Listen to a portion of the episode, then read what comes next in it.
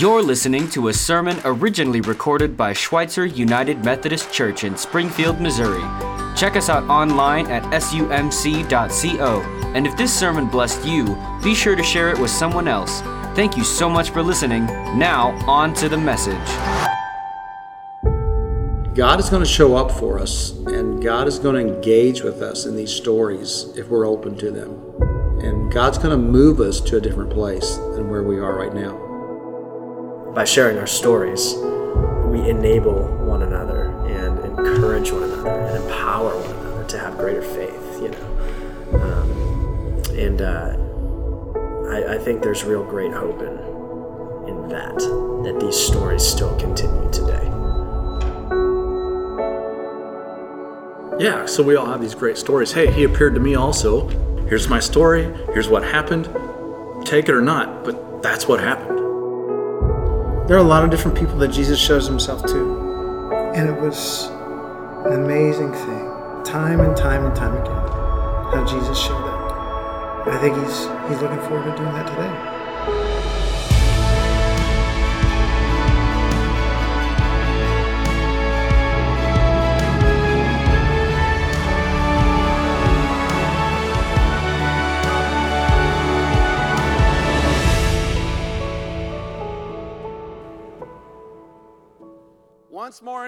Good morning, Schweitzer.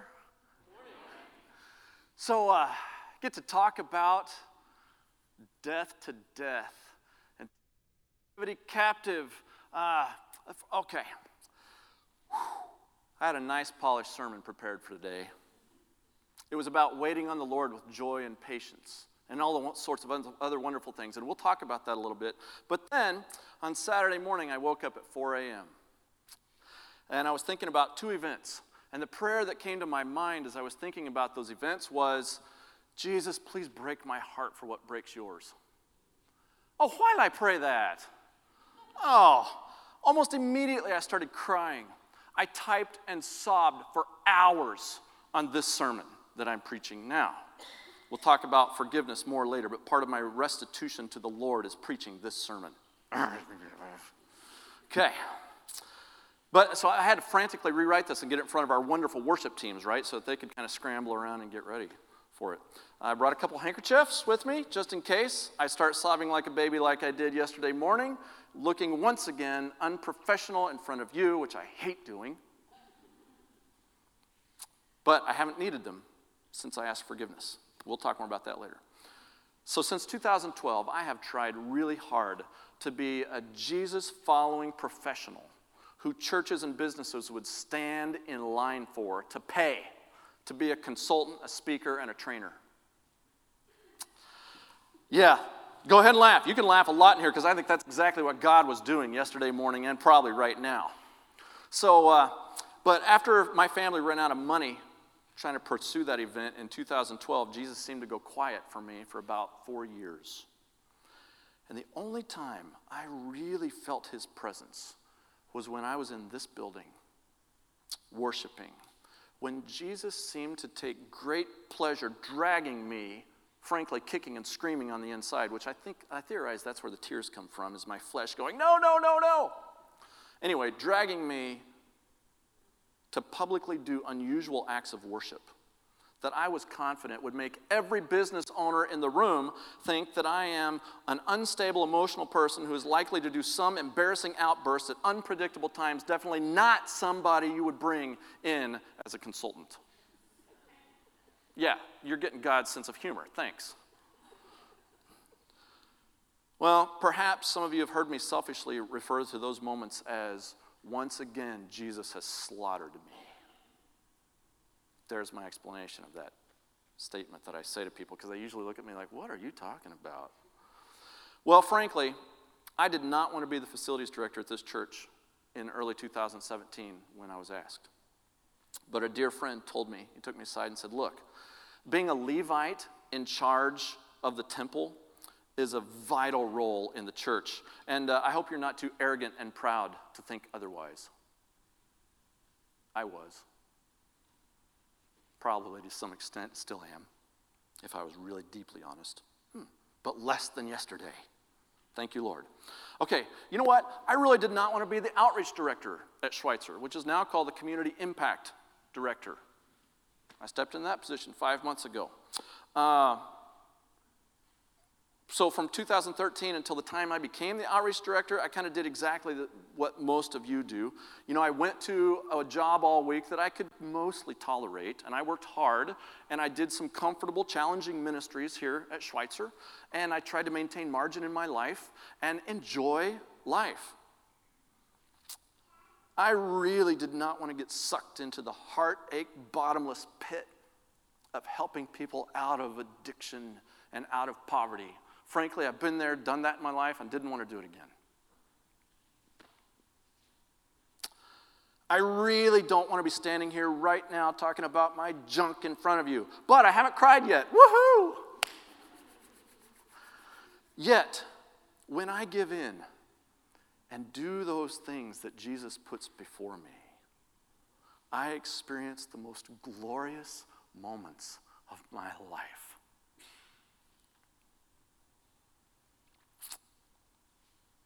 Recently, during a prayer time, a good friend told me, You know, David, it doesn't get any better than it is right now because you're in the middle of God's will.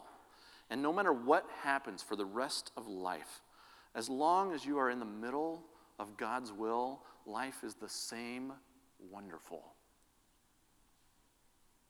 I wholeheartedly agree.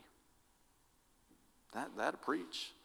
So, why is it that my flesh still fights Jesus so hard and I have to kick it, shaking and crying to do what I am supposed to do. I'm hoping some of you can kind of relate. I'm not just preaching to myself the whole time here. Anyway, so I woke up Saturday morning thinking about two stories, all right? The first was the story that Byron Pitts told Friday night at a fundraiser for yet another great ministry that is trying to help people. So, as community impact director, I was invited to go attend this and see if there's any way Schweitzer can get involved, right? That's something I do for you. Two to three times a week, I get to interact with wonderful ministries who are desperately looking for people and churches to partner with them. It's kind of cool to get to know all those people. Anyway, Byron told a story. He told the story of giving an inspirational speech in his hometown of somewhere. And he got finished, and an 11 year old girl came up to him after that inspirational speech. And actually, he saw her. She was waiting in line. She waited till everybody went away. And then she came up to him and she said, I, I get the inspiration part and all that, but where did you go? Where did you hide in the city when the world hurts too much? And he went, he, he went on to tell the kind of story that, frankly, I am sick of hearing about that girl. I mean, he told her story. And if you want to know the kind of story I'm talk about, I'm talking about, I recommend the book A Child Called It by Dave Pelzer. And if you can stand to read it, and if you can stand it, read the whole series by Dave Pelzer, his story. Anyway, Byron closed his story by saying, No 11 year old child should have to ask that question where do I hide in the city when the world hurts too much? And I agree. I, no adult should have to ask that question, much less an 11 year old girl. Okay, the second story happened this week. Once again, someone's addictive escape patterns caused drama in one of our ministries, and frankly, it greatly inconvenienced me. Yeah, I mean, it inconvenienced, it, it inconvenienced others too, but I was struggling with my attitude because it greatly inconvenienced me. I had a sermon to prepare, for Pete's sake. You should laugh at that one.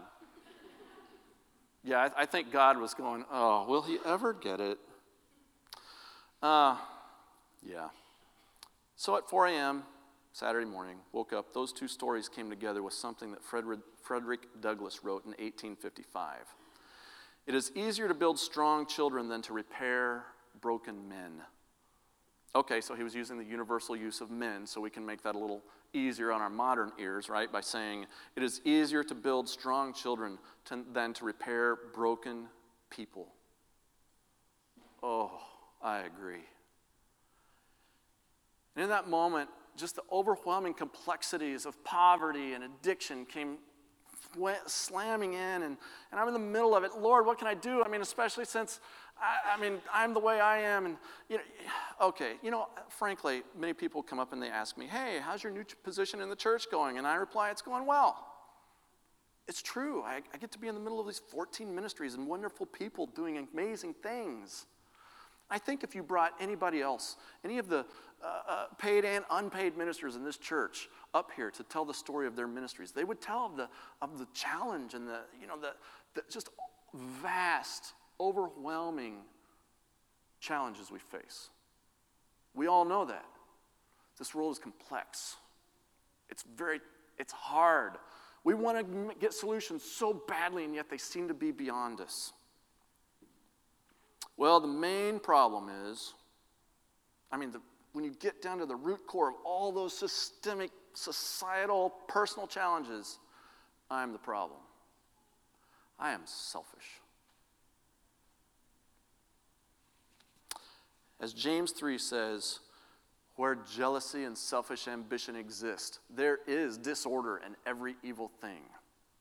So, all these problems that we desperately want to solve, most of us in this room are addicted to jealousy and selfish ambition, whether we will acknowledge that to ourselves or not. And we contribute to the very things we're trying to solve. Me getting frustrated because somebody needed help only contributed to the challenge, not the solution. Well, on that happy note, let's run to Jesus. So, I, I, we're not going to project the scripture today because frankly i want us to kind of put ourselves 2000 years ago and you know that didn't exist so imagine with me if you will that we are all in some non-jewish nation we are gathered maybe in secret uh, we're, we've started believing in jesus and you know, there's just not a whole lot of information. Every once in a while, we get a traveling person who comes through with a letter that was written by one of the apostles, and they read it to us. And we're just desperate. We're hungry for that letter because we realize the challenges around us. Our friends and our relatives, some of them have been killed for this faith, and we're desperate. So, if, if you will, imagine we're there. Uh, I get to be the traveling reader and we all get to be the people who are desperately listening to this. So uh, we got this letter from Luke, okay? I, am bringing you this letter from Luke. We've been reading it for about an hour in rapt attention, the great story of Jesus' birth. Um, well, oh boy, uh, I'm going to try to summarize here. Let me find my place.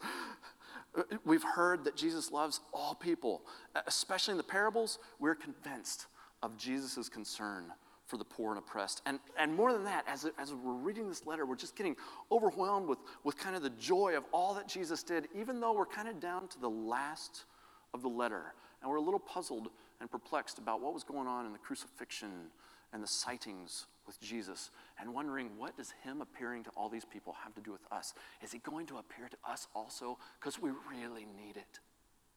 Oh, we need him. So here we go. I, have so y'all, I've, in traveling around to all the other towns, I've realized there's some trouble in trying to discern Jesus' words versus Luke's narration. So I'm going to stand here for Luke's narration, and I'm going to stand over here for Jesus' words. So as I've been doing for the past hour. Luke's narration. Now he said to them, These are my words which I spoke to you while I was still with you that all things which are written about me in the law of Moses and the prophets and the Psalms must be fulfilled. Then he opened their minds to understand the scriptures. What must that have been like? And he said to them, Thus it is written that the Christ would suffer and rise again from the dead on the third day, and that repentance for forgiveness of sins would be proclaimed in his name to all the nations, beginning in Jerusalem. You are witnesses of these things, and behold, I am sending forth the promise of my Father upon you. But you are to stay in the city until you are clothed with power from on high.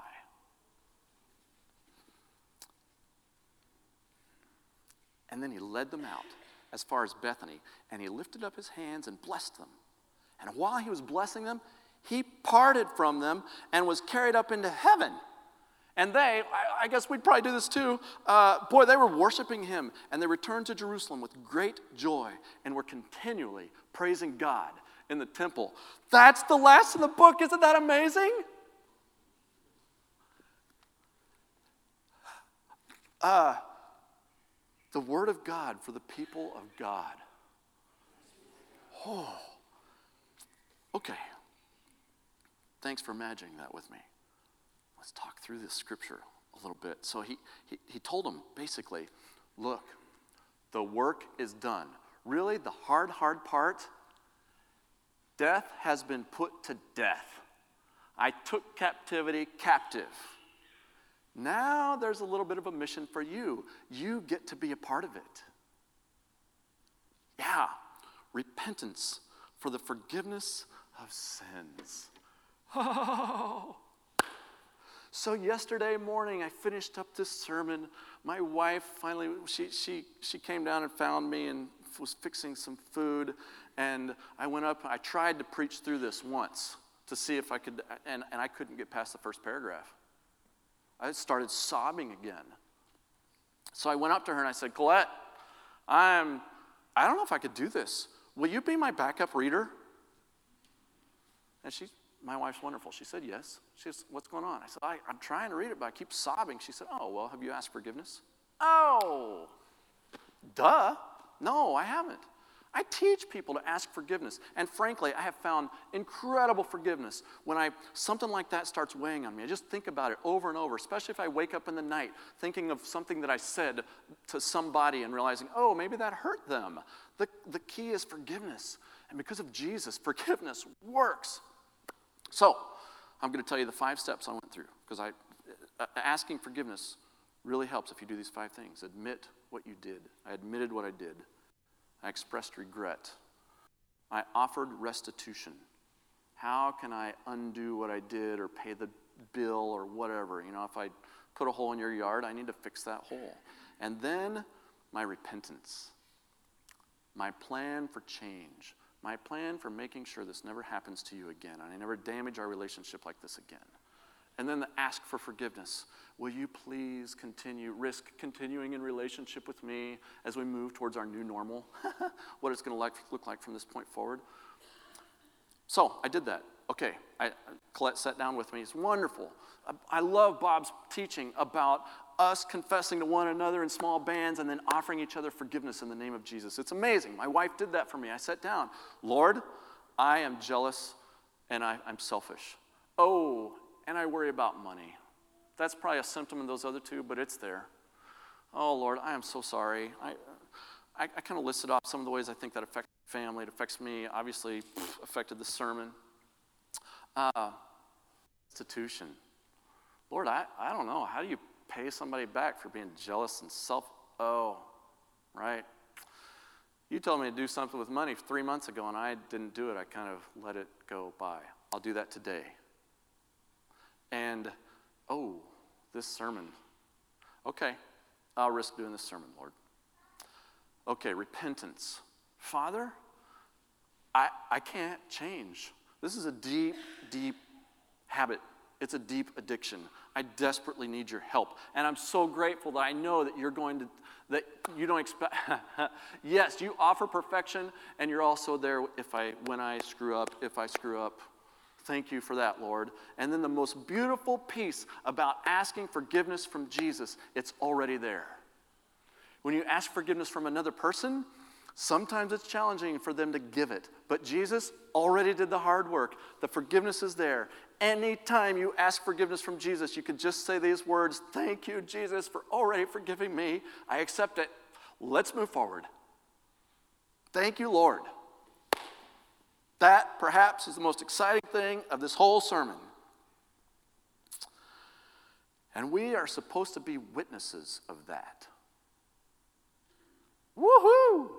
The most important mission anybody could ever get. And then comes this really crazy part, and you are supposed to wait in the city.